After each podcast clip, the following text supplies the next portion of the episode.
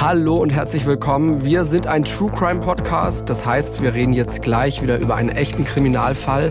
Alles, was ihr hört, haben wir sorgfältig recherchiert. Und das bedeutet, dass die Wahrscheinlichkeit hoch ist, dass alles genauso passiert ist. Um die Beteiligten zu schützen, haben wir ihre Namen geändert. Fünf Minuten vor dem Tod. Der Das Ding Kriminalpodcast mit Luisa und Jost. Folge 83. Der Freier, der Nachtportier und ein Totschlag. Der 20. Januar 2012 ist ein Freitag. Wir sind in Düsseldorf, genauer gesagt in einem Luxushotel am Hafen. Zwischen 5 und 6 Uhr morgens kommt ein Taxifahrer zur Rezeption.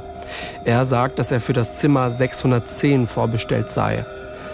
Der Nachtportier des Hotels weiß von dieser Taxibestellung aber nichts. Und ein paar Stunden später wird ein Zimmermädchen in Zimmer 610 eine Leiche finden. Fünf Minuten vor dem Tod. Was ist da passiert? Was kurz vor der Tat passiert ist, das kann man bei diesem Fall nicht genau sagen. Das Opfer und der Täter sollen aber heftig gestritten haben. Worüber hier gestritten wurde, das schauen wir uns später genauer an. Jetzt geht es aber erstmal um Liana. 2010 ist Liana 23 Jahre alt. Sie ist das jüngste von fünf Geschwistern und lebt mit ihrer Familie in Rumänien. Hier arbeitet sie in einer Fleischerei. Liana will aber nicht in Rumänien bleiben. Sie sucht nach einer Arbeit in Deutschland. In der Zeitung sieht sie irgendwann eine Anzeige. Eine Frau sucht junge Mädchen für ihren Club. Liana meldet sich bei der Frau. Knapp zwei Wochen später reist sie dann nach Deutschland. Der Club von der Frau ist in Wahrheit ein Bordell. Liana fängt an, als Sexarbeiterin zu arbeiten. In dem Bordell lernt sie Evelina kennen. Evelina kommt auch aus Rumänien und arbeitet auch als Sexarbeiterin. Die beiden freunden sich an und unternehmen viel miteinander. Im April 2011 wollen sich die beiden ein neues Bordell suchen. Sie arbeiten in den kommenden Wochen für verschiedene Bordells, bleiben aber meistens nicht lang. Einmal macht ihnen der Chef Probleme, dann stimmt das Gehalt nicht. Irgendwann finden sie aber wieder eins, in dem sie länger bleiben wollen. Was man dazu wissen muss, Liana und Evelina arbeiten freiwillig als Sexarbeiterinnen. Durch das Geld können sie sich ein gutes Leben leisten und müssen nicht mehr so sparsam sein wie in Rumänien. So steht es später zumindest im Urteil. Sie gehen zusammen in Clubs, was essen oder auch mal ins Kino. Am 19. Januar 2012 trifft sich Liana mit einem Mann, den sie schon länger kennt. An diesem Morgen gehen die beiden in einem Hotel am Düsseldorfer Hafen frühstücken. Nach dem Frühstück fahren sie mit dem Taxi zum Gewerbeamt. Als Liana nach Deutschland gekommen ist, hat sie sich hier als freiberufliche Sexarbeiterin angemeldet. An diesem Tag will sie sich wieder abmelden. Warum sie das macht, das schauen wir uns später mal genauer an. Nach diesem Termin fahren Liana und der Mann zurück ins Hotel. Liana schreibt ihrer Freundin Evelina immer wieder SMS, wo sie und der Mann gerade sind. Das ist jetzt erstmal nichts Ungewöhnliches, das machen die beiden immer so, wenn eine von den beiden mit einem Freier unterwegs ist. Deswegen kann man später auch genau sagen, was Liana an diesem 19. Januar wann gemacht hat. Liana und der Mann bleiben den ganzen Tag in seiner Hotelsuite. Gegen 11 Uhr abends schreibt Liana Evelina dann noch eine SMS. Sie schreibt, dass sie gegen 1 Uhr nachts nach Hause kommen werde. Ungefähr um halb zwölf telefonieren die beiden dann auch. Liana sagt Evelina nochmal, dass sie gegen 1 Uhr zu Hause sein werde. Da wird Liana aber nie ankommen. Kurz nach dem Telefonat kommt es zwischen Liana und dem Mann nämlich zum Streit. Irgendwann nimmt sich der Mann ein Messer und sticht 18 Mal auf Liana ein. Er trifft sie im Oberkörper, im Rücken, im Hals und im Nacken. Liana verblutet. Der Mann trägt sie dann vom Schlafzimmer ins Bad und legt sie da neben den Whirlpool. Er zieht sich um, packt seine Sachen und geht. In der Lobby redet er noch kurz mit dem Nachtportier. Um 0.42 Uhr zeichnet die Überwachungskamera dann auf, wie er das Hotel verlässt. Auf dem Bild dieser Kamera sieht man den Eingangsbereich des Hotels. Rechts oben im Bild sieht man eine Bar. Links ist der Eingang. Den Mann sieht man nur von hinten. Er hat kurze dunkle Haare, über der rechten Schulter hat er eine große Tasche. Er geht zur Tür und verlässt das Hotel. Draußen ruft er sich ein Taxi und fährt damit zum Flughafen. Am nächsten Morgen gegen halb zehn schließt ein Zimmermädchen die Tür zur Suite auf. Sie will das Zimmer sauber machen. Hier sieht sie Blutflecken auf dem Bett. Von diesem Bett ist auch ein Foto im Urteil. Man erkennt zerwühlte Laken und große Blutflecken auf dem weißen Bezug. Auch auf dem Kissen und dem Spannbettlaken ist Blut. Im Bad findet die Frau dann die Leiche von Liana. Das Hotel ruft die Polizei. Die finden in einem Mülleimer eine blutige Männerboxershorts. Ein Hotelmitarbeiter liest dann das elektronische Schloss der Suite aus. Dadurch kann man genau sagen, wann die Suite zuletzt aufgeschlossen wurde und welche Karte dafür benutzt wurde. Dabei kommt raus, dass die Suite am 19. Januar um 19.17 Uhr zuletzt aufgeschlossen wurde. Das Zimmer wurde dann erst wieder vom Zimmermädchen aufgemacht. Die Suite wurde mit der Karte Nummer 300 aufgeschlossen. Und jetzt stellt man sich natürlich die Frage, wem gehört die Karte Nummer 300? Wir haben den Mann Bakir genannt. Im Januar 2012 ist Bakir 41 Jahre alt. Er arbeitet als Kaufmann. Davor hat er eine Zeit lang als Fitnesstrainer gearbeitet. 2012 wohnt er im Dachgeschoss bei seiner Mutter. Bakir war schon mal verheiratet. Er und seine Frau haben sich aber schon nach einem knappen halben Jahr scheiden lassen. Seitdem, also seit mehr als zehn Jahren, geht Bakir immer wieder zu Sexarbeiterinnen. Dabei geht es ihm aber nicht nur um Sex. Er will die Frauen auch privat treffen und seine Freizeit mit ihnen verbringen. 2004 lernt er so auch Vivian kennen. Vivian ist verheiratet und arbeitet erst seit ein paar Wochen als Sexarbeiterin. Sie macht das, um ihre Schulden abbezahlen zu können. Die ersten zwei Male haben Vivian und Bakir keinen Sex. Bakir will sich einfach nur unterhalten. Erst als Bakir zum dritten Mal vorbeikommt, haben die beiden Sex. Als Vivian an diesem Tag nach Feierabend auf den Parkplatz zu ihrem Auto geht, findet sie eine Rose und einen Liebesbrief unter dem Scheibenwischer. Bakir hat etwas abseits auf Vivian gewartet. Sie sagt ihm jetzt aber, dass sie privat keinen Kontakt zu ihm haben wolle. Das akzeptiert Bakir aber nicht. Er fährt ihr mit dem Auto bis nach Hause nach. In den kommenden Wochen geht er dann immer wieder zu Vivian ins Bordell. Und irgendwann gibt Vivian nach. In ihrer Ehe läuft es nicht mehr so gut und ein paar Monate später trennt sie sich dann von ihrem Mann und zieht mit Bakir zusammen. Ende 2008 oder Anfang 2009 trennt sich Vivian dann aber auch von Bakir. Er will heiraten und Kinder kriegen, Vivian will das nicht. Die beiden bleiben aber befreundet. Vivian findet zwar, dass Bakir sehr aufdringlich und rechthaberisch sein kann, andererseits findet sie ihn großzügig und zuvorkommend. Irgendwann erzählt Bakir ihr dann, dass er unheilbar an Krebs erkrankt sei. Das stimmt aber gar nicht. Außer Vivian und seiner Familie hat Bakir sonst nicht viele Menschen in seinem Leben. Vivian ist übrigens nicht die erste aus einem Bordell, mit der Bakir zusammen sein will. So Anfang 2000, lange vor Vivian, lernt Bakir Carla kennen. Carla betreibt selbst ein Bordell und wenn Bakir vorbeikommt zu der Zeit, bringt er ihr oft Geschenke mit. Er will sich dann eben auch privat mit ihr treffen, aber das blockt Carla immer wieder ab. Dann vergehen so ein paar Jahre, da haben die beiden nichts mehr miteinander zu tun. Aber 2009 geht Bakir öfters in das neu eröffnete Bordell von Carla. Er fragt sie irgendwann auch dann wieder, ob sie sich privat mit ihm treffen wolle. Und dieses Mal bietet er ihr Geld dafür an. Carla lässt sich darauf ein und die beiden treffen sich dann in den nächsten Wochen immer wieder. Sie gehen zum Beispiel zusammen essen, sie gehen ins Casino und Bakir will, dass die Leute denken, dass Carla seine Freundin ist. Er stellt sie sogar seiner Familie vor als seine Freundin. Die beiden haben aber nie Sex. Bakir hofft, dass Carla und er ein richtiges Paar werden könnten. Irgendwann sagt er ihr auch, dass er sie liebe. Und er erzählt ihr, dass er Magenkrebs hat und nicht mehr lange leben wird. Kurze Zeit danach erzählt er ihr aber, dass wieder alles in Ordnung sei. Nach so einem knappen Jahr wird es Carla dann zu viel. Sie sagt ihm, dass sie sich nicht mehr mit ihm treffen wird. Das sagt sie ihm ein paar Mal und endgültig vorbei ist es dann aber erst so ein paar Wochen später. An diesem Tag eskaliert ein Streit zwischen den beiden. Bakir gibt Carla zu wenig Geld und er beleidigt sie. Auf dem Weg nach Hause gibt er ihr auch noch eine Ohrfeige. Ungefähr einen Monat später nimmt sich Bakir dann einen Anwalt. Er will jetzt 60.000 Euro von Carla. Sie soll ihm auch noch Schmuck und elektronische Geräte zurückgeben.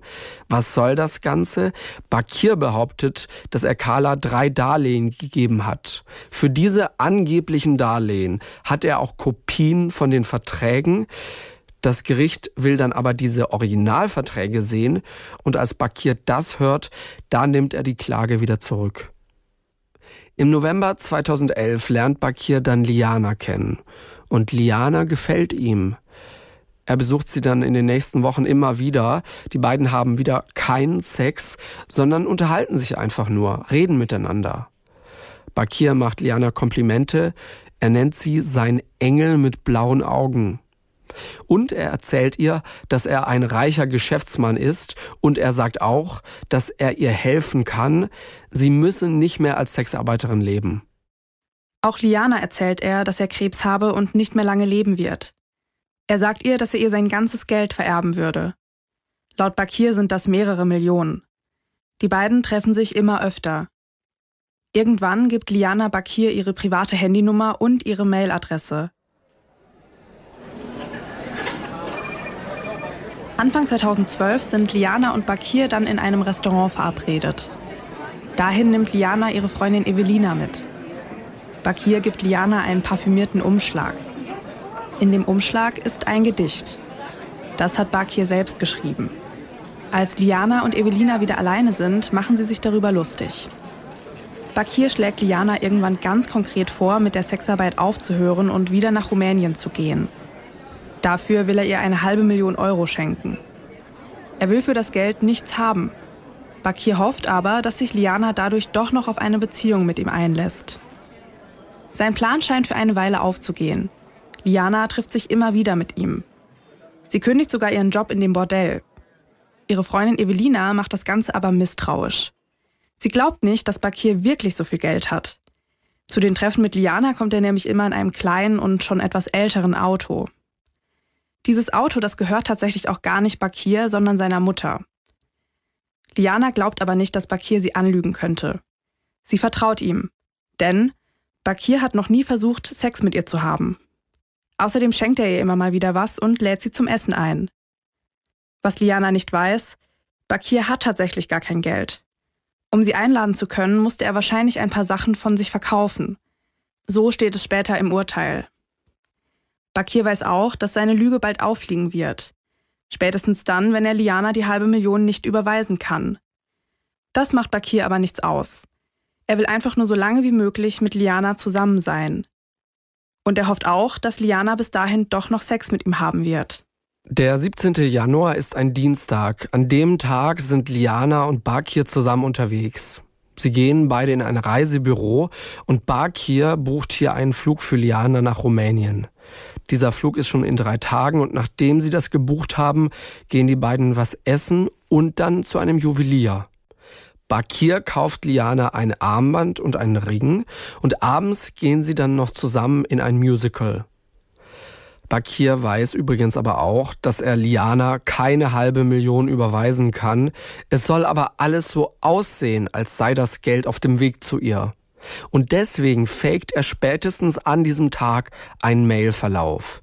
Es soll alles so aussehen, als habe er mit dem Mitarbeiter von einem Kreditinstitut geschrieben. Dieses Kreditinstitut, das gibt es in Wahrheit überhaupt nicht und diesen Mitarbeiter auch nicht. Bakir schreibt sich einfach selbst von zwei verschiedenen Mailadressen immer wieder Mails. Im Urteil steht, dass das Ganze so aussieht. Hallo, das ist die Bank mit den Daten. Bitte 500.000 Euro anweisen. Meine Unterschrift habe ich schon hinterlegt. Bitte informiere mich, wenn es raus ist. Vier Ausrufezeichen. Hallo Bakir, die Überweisung geht heute wie avisiert raus. Die Gutschrift wird voraussichtlich am Freitag und spätestens am Montag erfolgen. Wegen der hohen Summe. Beste Grüße. Bakir bedankt sich dann noch bei diesem angeblichen Mitarbeiter und einen Tag danach schickt er sich dann selbst nochmal eine Bestätigung, dass der Auftrag auch wirklich durchgegangen ist. Als nächstes bucht sich Bakir dann eine Suite in einem Luxushotel. Das macht er, damit Liana eben nicht misstrauisch wird, damit dieses ganze Konstrukt aufrechterhalten wird. Sie soll denken, dass er wirklich reich ist. Am Mittwochmorgen, einen Tag vor der Tat, treffen sich Bakir und Liana und gehen zusammen in dieses Hotel. Bakir hat die Suite 610 reserviert. Und Liana und er bleiben den ganzen Tag in dieser Suite. Abends gehen die beiden ins Restaurant in diesem Hotel und dann in die Stadt. Bakir kommt dann so gegen halb zwölf allein ins Hotel zurück. Was dann am Donnerstag, also einen Tag danach passiert, das haben wir am Anfang der Folge schon gehört. Wir wissen aber noch nicht, wie es eigentlich mit Bakir nach der Tat weitergeht.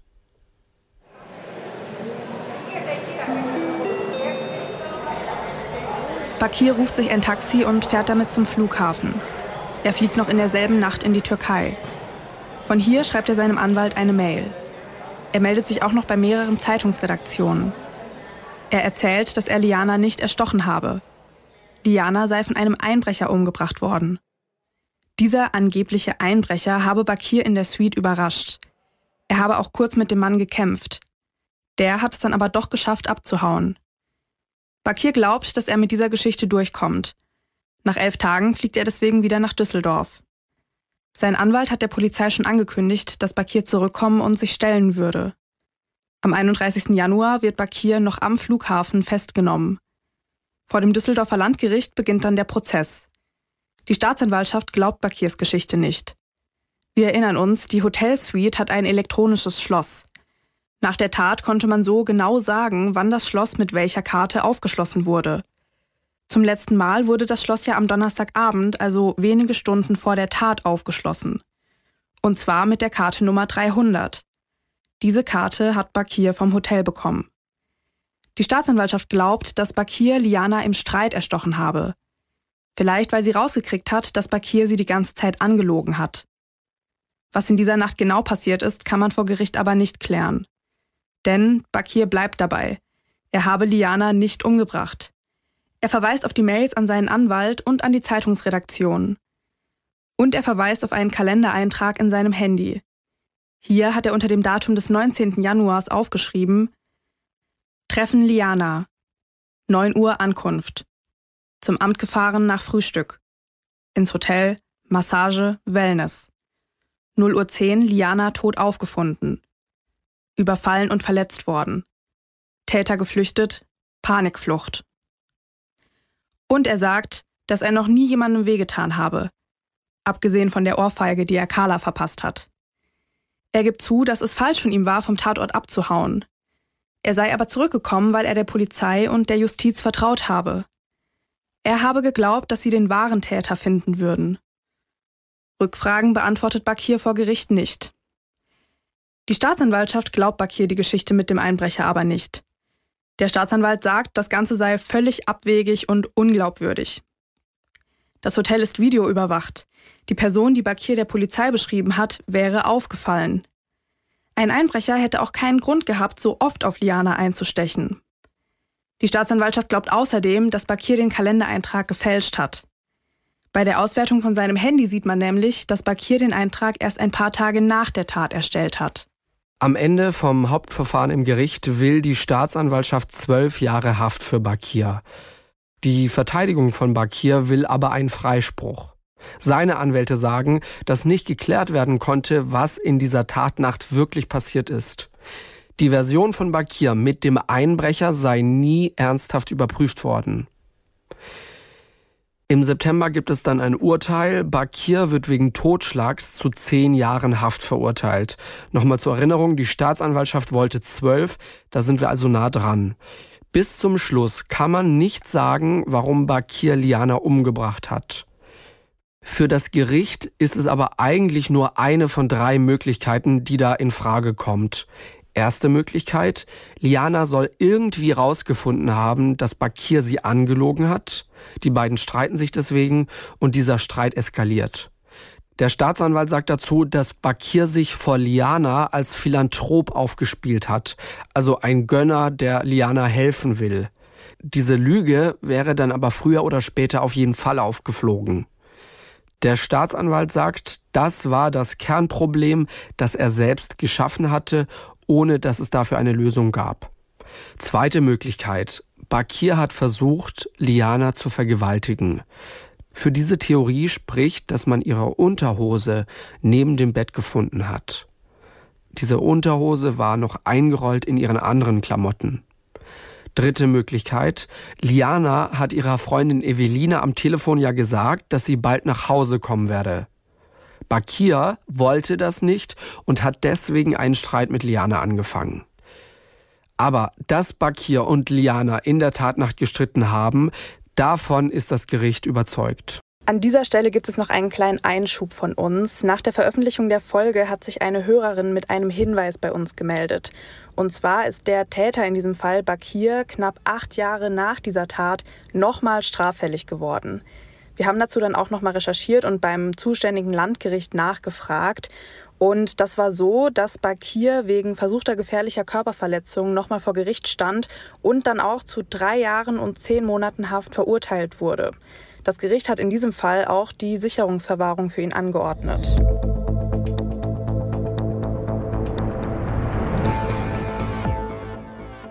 Die Freundin von Liana, das ist Evelina, äh, so haben wir sie hier im Podcast genannt, über die muss ich gleich nochmal unbedingt sprechen, da habe ich großen Gesprächsbedarf. Davor erstmal Hello an unsere Justizexpertin Elena. Hi, hi, ihr zwei.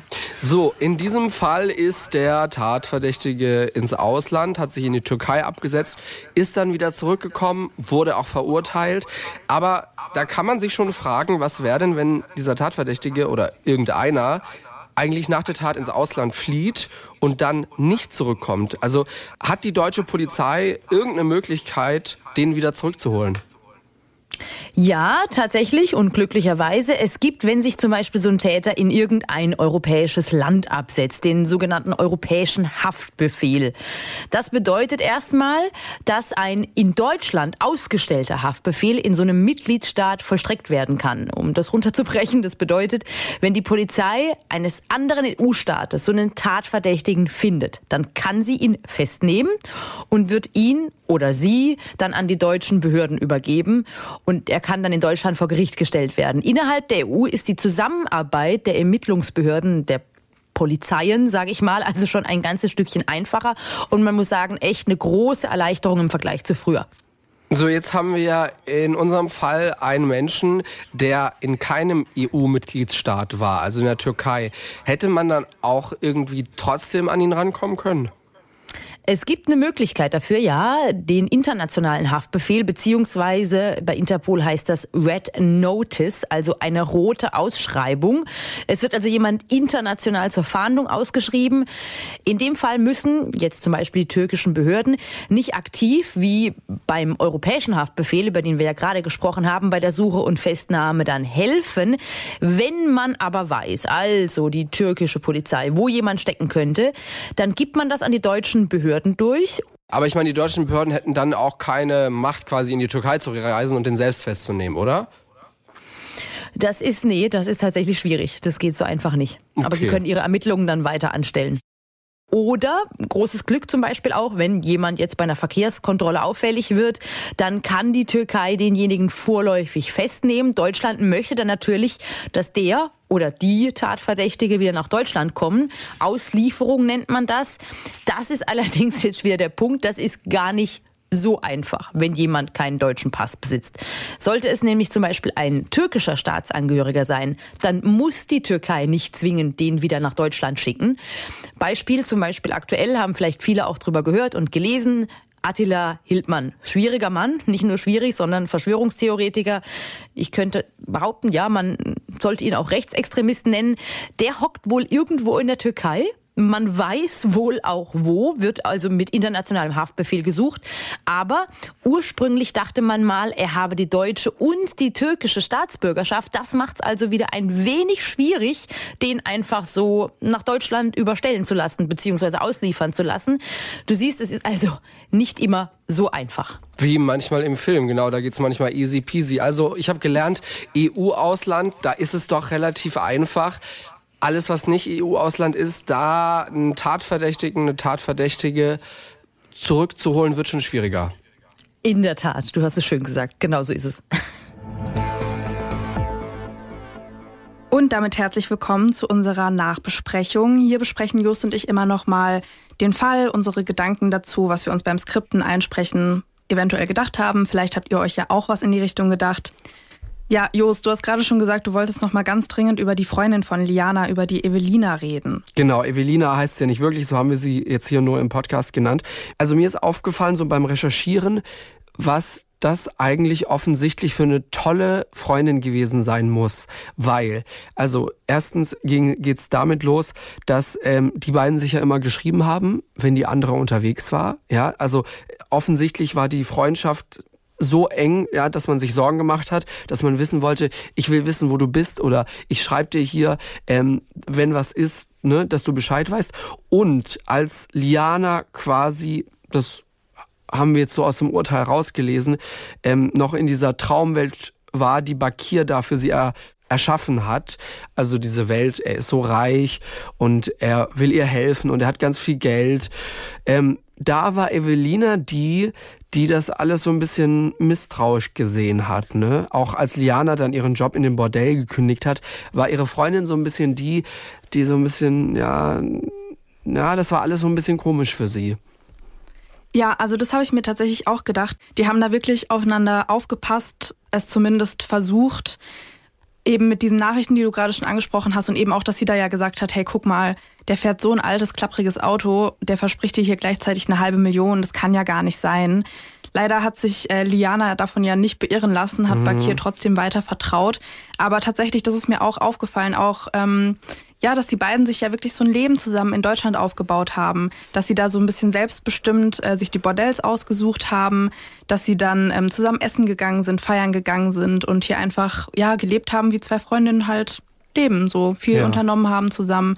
Genau, aber leider hat das alles am Ende dann doch nichts gebracht. Ja, und genau das, das tut dann so weh, dass man sich denkt, hey, sie hatte offensichtlich die richtigen Gedanken und sie hat versucht, da für ihre Freundin da zu sein und ihre Freundin auch so, so ein bisschen zu schützen. Und dann ist es leider doch so anders gekommen und so furchtbar ausgegangen. Und das muss unfassbar, also ich kann das vermutlich nie nachfühlen, wie hart das für sie gewesen sein muss, als sie dann irgendwann rausgefunden hat, was äh, da in der Nacht passiert ist, ähm, was da mit ihrer Freundin passiert ist. Absolut furchtbar. Ich glaube halt auch, dass das Misstrauen im ersten Moment so weit nicht gegangen ist. Also natürlich ähm, man denkt sich dann, okay, der lügt ganz offensichtlich und der mhm. hat da irgendwelche ähm, Motive, die nicht ganz so ehrlich sind. Aber ich denke nicht, dass du damit jetzt gerechnet hättest, dass da wirklich äh, so was Schlimmes passiert. Dass er zu sowas fähig ist. Vielleicht eher so in die Richtung, er will das dann halt ausnutzen, um sie doch noch irgendwie ins Bett zu kriegen und oder halt sie doch noch irgendwie reinzulegen, dass sie mit ihm wirklich zusammen ist oder so. Aber ich glaube nicht, dass das halt absehbar war für die Freundin und für Liana ja offensichtlich auch nicht, sonst hätte sie ja dann nicht bei ihm sonst wäre sie ja nicht bei ihm im, Hotel, im Hotelzimmer gewesen. Ja. Aber zu Bakir, also generell, ich weiß nicht, wir haben ja teilweise wirklich sehr durchtriebene Täter, die sich da, also das ist ja wirklich Wahnsinn, wie die sich da hingesetzt haben und sich Gedanken gemacht haben über ihre Tat. Und er ist halt einfach so, ja, unbeholfen ist vielleicht das falsche Wort. Er hat einen Menschen umgebracht, aber er wirkte halt irgendwie so, es war halt alles nicht durchdacht, was er gemacht hat. Ja, und dann so eine Flucht äh, zum Flughafen ins Ausland. Ja, genau. Also es wirkte auf mich alles, ehrlich gesagt, ein bisschen dämlich. Ich meine, du wohnst da noch bei deiner Mutti und ja, musst dir da ihr Auto ausleihen, um überhaupt mobil zu sein. Dann setzt du dich ab in die Türkei und dann denkst du dir irgendwie, eine völlig an den Haaren herbeigezogene Geschichte aus, wo ja wirklich auf den ersten Blick ist ja klar, dass niemand in dieses Hotelzimmer eingebrochen haben kann. Da ist, das ist ja nicht mal mit einem normalen Schlüssel wie früher, sondern wirklich mit diesen Karten. Das hätte man ja direkt gesehen, wenn diese Tür kaputt gemacht worden wäre. Wie soll der sonst da reingekommen sein? Mhm. Und dann irgendwie wirklich zu denken, okay, ich gehe damit jetzt an die Presse, ich sage das jetzt der Polizei und dann suchen die jetzt einen anderen Täter und ich war das ja dann gar nicht. Genau, dieser Gedanke, ja, ich präsentiere da eine Alternative und dann wird das schon alles gut sein und dann, weiß ich nicht, wird er gedacht haben, dann bin ich da fein raus, war das Verzweiflung. Es klingt alles so ein bisschen schräg und dann war er ja auch nur diese elf Tage im Ausland, bevor er dann wieder zurück nach Düsseldorf ist und da festgenommen wurde. Es gab vor ein paar Wochen einen Vorfall der ist teilweise auch schon noch länger her. Die, die Geschichte erstreckt sich über einige Zeit. Ähm, ich weiß nicht, ob es alle mitbekommen haben, es war aber ziemlich prominent in den Nachrichten. So, und da hat ein Flughafen auch einen relativ großen Stellenwert gespielt. Das hat mich so ein bisschen daran erinnert. Aber eine ganz andere Geschichte. Und zwar hat da eine Frau, die erst ein halbes Jahr bei einer Geldtransporterfirma in Stuttgart gearbeitet hat, die soll über eine Million Euro da in dieser Firma geklaut haben soll, weil es gibt bis jetzt kein Verfahren und es gibt auch kein Urteil. Ne? Deswegen alles soll und, und anscheinend. So, und dann ist sie damit geflohen, auch ins Ausland. Man wusste überhaupt nicht, wo sie ist, hat nach ihr gefahndet. Ähm das Wahnsinnige war dann, dass kurz danach, das war dann irgendwann im Dezember, noch ein zweiter Mitarbeiter auch Geld aus diesem selben Unternehmen abgezweigt hat. Nicht so viel, also nicht eine Million wie bei ihr. Der wurde auch relativ schnell äh, festgenommen von der Polizei. Also auch da, er soll es wieder gemacht haben. So, aber sie war dann erstmal im Ausland und sie soll sich zumindest teilweise in Bosnien aufgehalten haben. Sie soll in Montenegro gewesen sein und ist dann zurück geflogen nach Stuttgart zum Flughafen. Da hat man sie dann auch festgenommen. Da wurde sie dann auch einem Haftrichter vorgeführt und das Geld verschwunden. Das ist weg. Ja, den Fall habe ich auch mitbekommen. Ich glaube, die wurde ja hier äh, dann am Flughafen in Stuttgart genau. geschnappt, ja. Und also, ja, ich denke mir halt, sie wird das Geld halt irgendwie verprasst haben und dann halt keine Möglichkeit gesehen haben, sich da jetzt noch weiter im Ausland irgendwie über Wasser zu halten irgendwie, aber. Also ich weiß auch eine Zeitung, die hat jeden Tag dann was gebracht zu, zu dieser, zu dieser mutmaßlichen Millionendiebin. Die haben dann angefangen, ihre Tattoos von einem Tattoo-Menschen zu analysieren, was das über sie aussagt und so. Die haben die Geschichte komplett zerrissen. Okay, ob das jetzt so notwendig und sinnhaft ist, das, das sei jetzt mal dahingestellt. Sich, ja. Ist auf jeden Fall auch ein spannender Fall. Jetzt vielleicht nicht unbedingt geeignet für eine ganze Podcast-Folge, aber wir behalten es auf jeden Fall mal im Blick und wenn irgendwann dann da was rauskommen sollte, urteil urteilstechnisch, dann würden wir es auf Insta, denke ich mal, teilen. Und ich sage dir meine Theorie. Pass ja. auf, meine Theorie, Theorie ist, ein äh, Streaming-Gigant wird sich irgendwann bei ihr melden ja. und wird zu ihr sagen, können wir das bitte verfilmen. So war es bei Inventing Anna. Ähm, ja, so war es auch bei How to Sell Drugs Online. How to Sell Drugs Online. Und dann haben die auch noch, wie hieß das, Shiny Flakes oder so? Stimmt, der Tinder-Schwindler fällt mir da noch ja. ein. Ja, also das ist irgendwie gerade, weil ich glaube, ja, keine Ahnung, wenn du da so eine Serie draus machst, dann hat das ja alles nochmal ein bisschen mehr Glitzer, Glamour, mhm. wie es dann tatsächlich war, alles ein bisschen reißerischer. Das eignet sich dann natürlich. So eine Flucht ist ja generell immer Stoff von Filmen und Büchern. Aber ist das, das eignet cool? sich. Aber ist das cool, wenn so jemand sagen kann, jetzt angenommen, sie wird verurteilt und das alles würde so passieren? Ist das cool, wenn dann jemand sagen kann, hey, ich habe hier übelst die New York Society abgezogen oder ich habe hier eine Geldtransporterfirma abgezogen. Ähm, so, und jetzt gibt's eine Serie über mich. Das ist doch auch irgendwie. Puh. Ja, ich also ich weiß es halt nicht, wie das läuft mit den Rechten, ob die dafür halt Geld bekommen. Weil das finde ich dann halt irgendwie schwierig, ja. gerade bei solchen Schwindler- und Klau-Geschichten, dann zu sagen, ja, okay, du ähm, hast dich jetzt dir. überlassen, äh, du hast dich jetzt über Wasser gehalten mit Klauen und jetzt geben wir dir Geld für deine Lebensgeschichte. Also das fände ich schwierig, weil eigentlich musst du das ja aber so machen. Du kannst ja nicht einfach die Geschichte von jemandem nehmen und sie verfilmen. Also ich weiß nicht, ich kenne mich damit jetzt nicht aus, aber stelle ich mir jetzt, glaube ich, nicht so okay vor. Weil das finde ich halt echt schwierig, so, weil dann unterstützt du die ja damit. Ja. Aber ja, also gerade beim Tinder-Schwindler fand ich es halt eigentlich eher so ein bisschen augenöffnend, mhm. weil ich glaube, so in unserer Generation sind ja schon echt viele auf Tinder unterwegs und dass dann da halt auch solche Leute sind. Ich meine, gut, Heiratsschwindler, die gibt's in jeder Generation, die gab's schon seit 100 Jahren garantiert. Aber dass so eine Nummer dann halt über Tinder abgezogen wird, ich glaube, das ist dann gerade für junge Leute vielleicht schon nochmal so, so ein bisschen augenöffnend. Ah, okay, ich sollte vielleicht ein bisschen mehr aufpassen, wenn ich da fremde Leute im Internet date. Aber ja, ansonsten, ich weiß jetzt nicht, Inventing Anna hatte für mich jetzt halt wirklich nur, also ich habe es tatsächlich gar nicht gesehen, aber so wie ich mir das vorstelle, eher so Unterhaltungsfaktor halt. Ja. Sie zieht da die High Society ab, kommt dann eine Weile damit durch, bis sie dann halt nicht mehr damit durchkommt. Und wenn man sich jetzt so Berichte von ihr anguckt, also sie wurde, es war ja dann irgendwie überlegt, ob sie nach Deutschland ausgewiesen werden wird. Abgeschoben, ja. Genau, das ist dann, glaube ich, aber doch nicht passiert. Und also auf den Fotos wirkte, war da jetzt nichts mehr viel übrig von Glitzer und Glamour, deswegen, ja. Ja, also wer, wer beides nicht gesehen hat, Inventing Anna, ganz grundsätzlich, da geht's um äh, Anna Sorokin bzw. Delvey, genau, ne, die sich halt äh, da erschwindelt hat, jede Menge Geld in der New York High Society. Beim Tinder-Schwindler ist das ist was Europäisches gewesen, der Frauen abgezogen hat und da haben viele Frauen viel Geld verloren. Und das ist, in dem Sinn hast du schon recht so, weil man ist dann, dann vielleicht auf so einer Dating-App unterwegs und denkt sich, ach, mir kann doch sowas nicht passieren. Und wenn du so was mal angeschaut hast, dann weißt du ja. Der, ja, genau, weil der hat es ja auch total perfide gemacht, weil er hat das eigentlich so gemacht wie der Bug hier jetzt in unserem Fall. Er hat sich da halt als mega reicher Typ dargestellt, der dann aber gerade irgendwie Probleme hatte, an sein Geld zu kommen, weil das war dann irgendwie angelegt oder was weiß ich. Und dann hat er aber Geld gebraucht, weil er in irgendeiner gefährlichen, schlimmen Situation war und hat dann eben diese Frauen gefragt und die waren sich natürlich sicher, ja, natürlich kriegen wir das zurück, weil die waren dann auch mit dem immer so im Urlaub, auf Partys, mit teuren Autos, teuren Uhren, teuren, was weiß ich, alles teuer. Also bei ihm war es jetzt auch nicht so wie bei Bakir, dass der da halt mit so einer alten Schrottkarre anfährt. Man dachte halt wirklich, der hat Geld und wenn ich dem was leihe, kriege ich das zurück. Aber ja, also für mich war es schon so ein bisschen dass ich dachte, okay, ist Augen öffnen, auch wenn du dann den über Wochen und Monate datest. Man ja. sollte vielleicht erstmal eine Weile misstrauisch bleiben, wenn man jetzt jemanden nicht, was weiß ich, Jahre kennt. Und selbst dann kann das passieren. Aber genau, schreibt uns doch mal voll gerne, wie ihr zu solchen ähm, Realverfilmungen steht.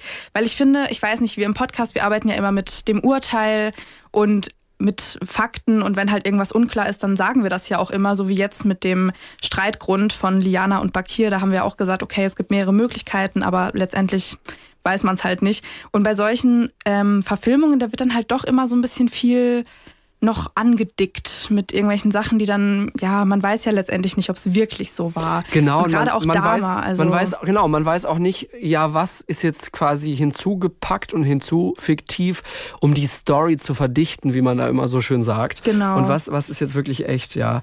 Ja, deswegen, also ich kann mir schon, äh, ich kann mir schon vorstellen, dass gerade die Dama-Serie einen sehr großen Reiz hat auf True Crime Fans. Deswegen, also wenn ihr die gesehen habt oder auch nicht, dann schreibt uns doch mal voll gerne, ob ihr das cool findet oder doch eher kritisch seht. Ich kann dir aber eins sagen, die New York Society wird sich wahrscheinlich, ich kann mir vorstellen, dass die New York Society sich jetzt erstmal nicht mehr so schnell hinters Licht führen wird nach, nach dieser Sache.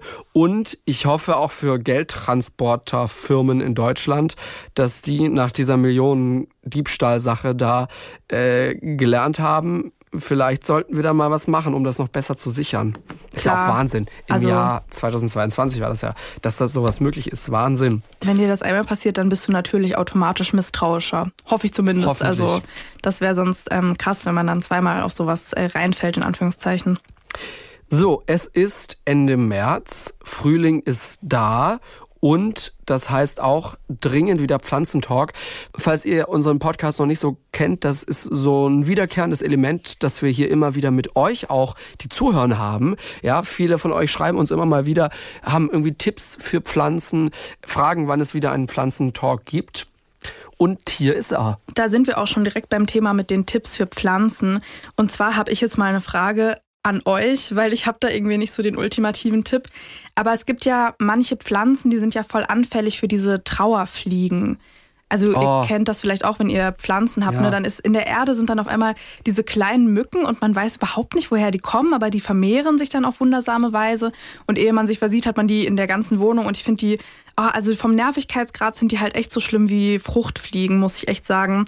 Und ich hatte das jetzt eigentlich schon ewig nicht mehr bei meinen Pflanzen, Klopf auf Holz, dass es so bleibt. Aber mir ist es neulich aufgefallen, wo ich beim ähm, Pilates war, bei der Pflanze, die da stand, die hatte das nämlich ganz extrem und die sind dann auch so am Boden rumgekrabbelt. Und da dachte ich mir wieder so, ach ja, stimmt. Weil früher hatte ich das auch öfters mal und ich glaube, äh, meine Mama hat dann immer Kaffeesatz da dran gemacht und das hat, glaube ich, auch immer geholfen. Und zur Not kann man ja auch immer mal komplett die Erde austauschen und das komplett umtopfen. Aber ich dachte, ich frage mal, vielleicht hat ja jemand aus unserer Community den ultimativen Tipp gegen Trauerfliegen, weil ich finde das super nervig, wenn du dann eine komplette Pflanze umtopfen musst. Deswegen. Ganz kurz, wie muss ich mir das vorstellen? Du bei so einem Pilateskurs, so richtig, ja? Ja. Full on. Ihr so mittendrin, ja, alle so irgendwie bei dem Trainer oder der Trainerin und Luisa, äh, schaut die ganze Zeit nur die Pflanze an und denkt sich, was ist das?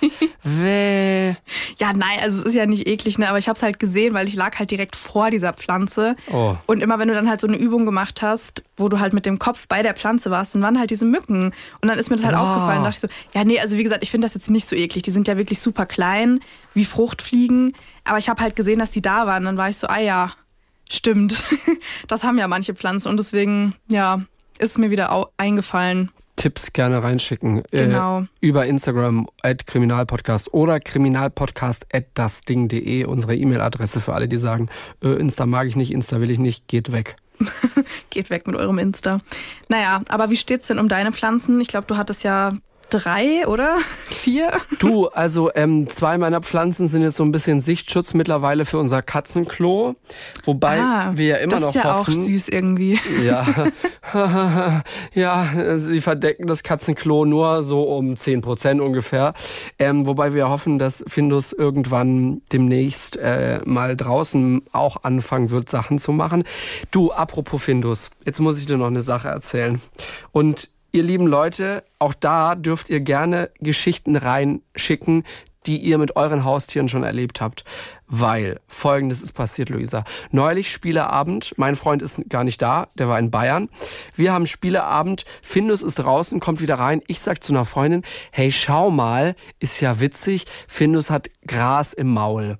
Und im nächsten Moment kam aus diesem Gras im Maul eine Maus raus. Ih, oh nein, in der. Wohnung. Ja, in der Wohnung, straight unter das Sofa. Uh. Wir haben alles aufgerissen, alles, was irgendwie ging, in der Hoffnung, dass diese Maus irgendwie rauskommt. Findus in einen anderen Raum gepackt und dann das Sofa hervorgezogen. Da war sie auch. Ja, äh, dann ist die wieder unter das Sofa und so weiter und so fort. Wir haben versucht, die da irgendwie rauszubekommen. Und irgendwann war es dann auch richtig kalt. Und dann wir so, okay, ich, ich glaube, die ist jetzt raus. Also wir finden sie nicht mehr, wir sehen sie nicht mehr, wir hören sie nicht mehr. Dann haben wir Findus wieder reingeholt. Findus hat sich jetzt auch irgendwie nicht seltsam verhalten, so als würde er sie suchen oder irgendwie riechen oder so. Ja, muss, muss raus sein. Ist safe. Muss raus sein, das gute Ding. So. Pass auf. Ich schlafe. Es ist ungefähr kurz vor zwei in der Nacht. Da denke ich mir so, träume ich das gerade? Oder ist das gerade Wirklichkeit? Weil das, das fiebt hier so im Schlafzimmer. Oh nein. Hat Findus sie wieder gefunden unterm Sofa und hat diese arme Maus in unser Schlafzimmer gebracht, weil sie halt mit der Maus spielen wollte. Und die Maus hatte sich dann vor Panik eingeklemmt zwischen so einer Körperwaage und der Wand. Oh Gott. Ich so wach völlig müde auf und denke mir so, was mache ich, was mache ich denn jetzt? Soll ich irgendwie warten, bis die da rauskommt und dann versuchen, die abzufangen?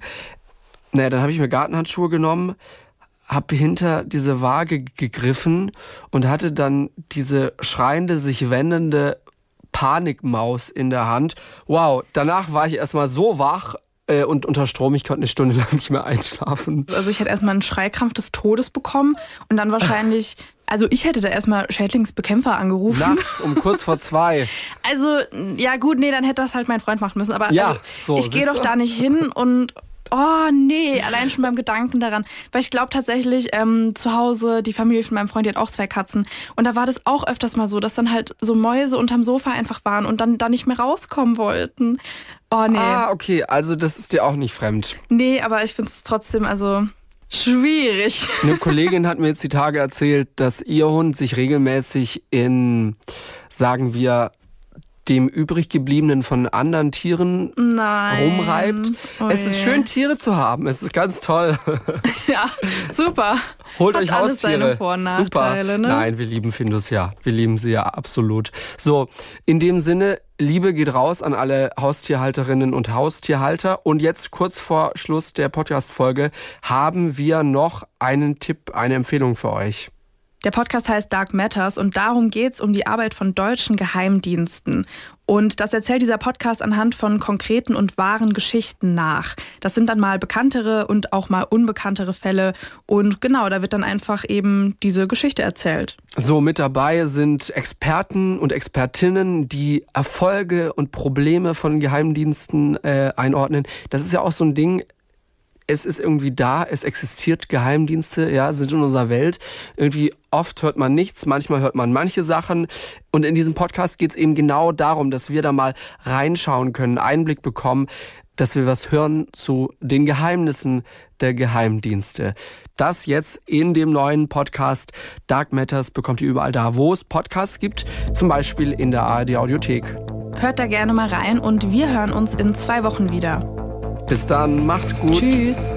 Fünf Minuten vor dem Tod. Der Das Ding Kriminalpodcast. Gibt's in der ARD Audiothek, der Das Ding App und überall, wo es Podcasts gibt. Und wem das nicht reicht, noch mehr Content findet ihr auf Instagram unter Kriminalpodcast.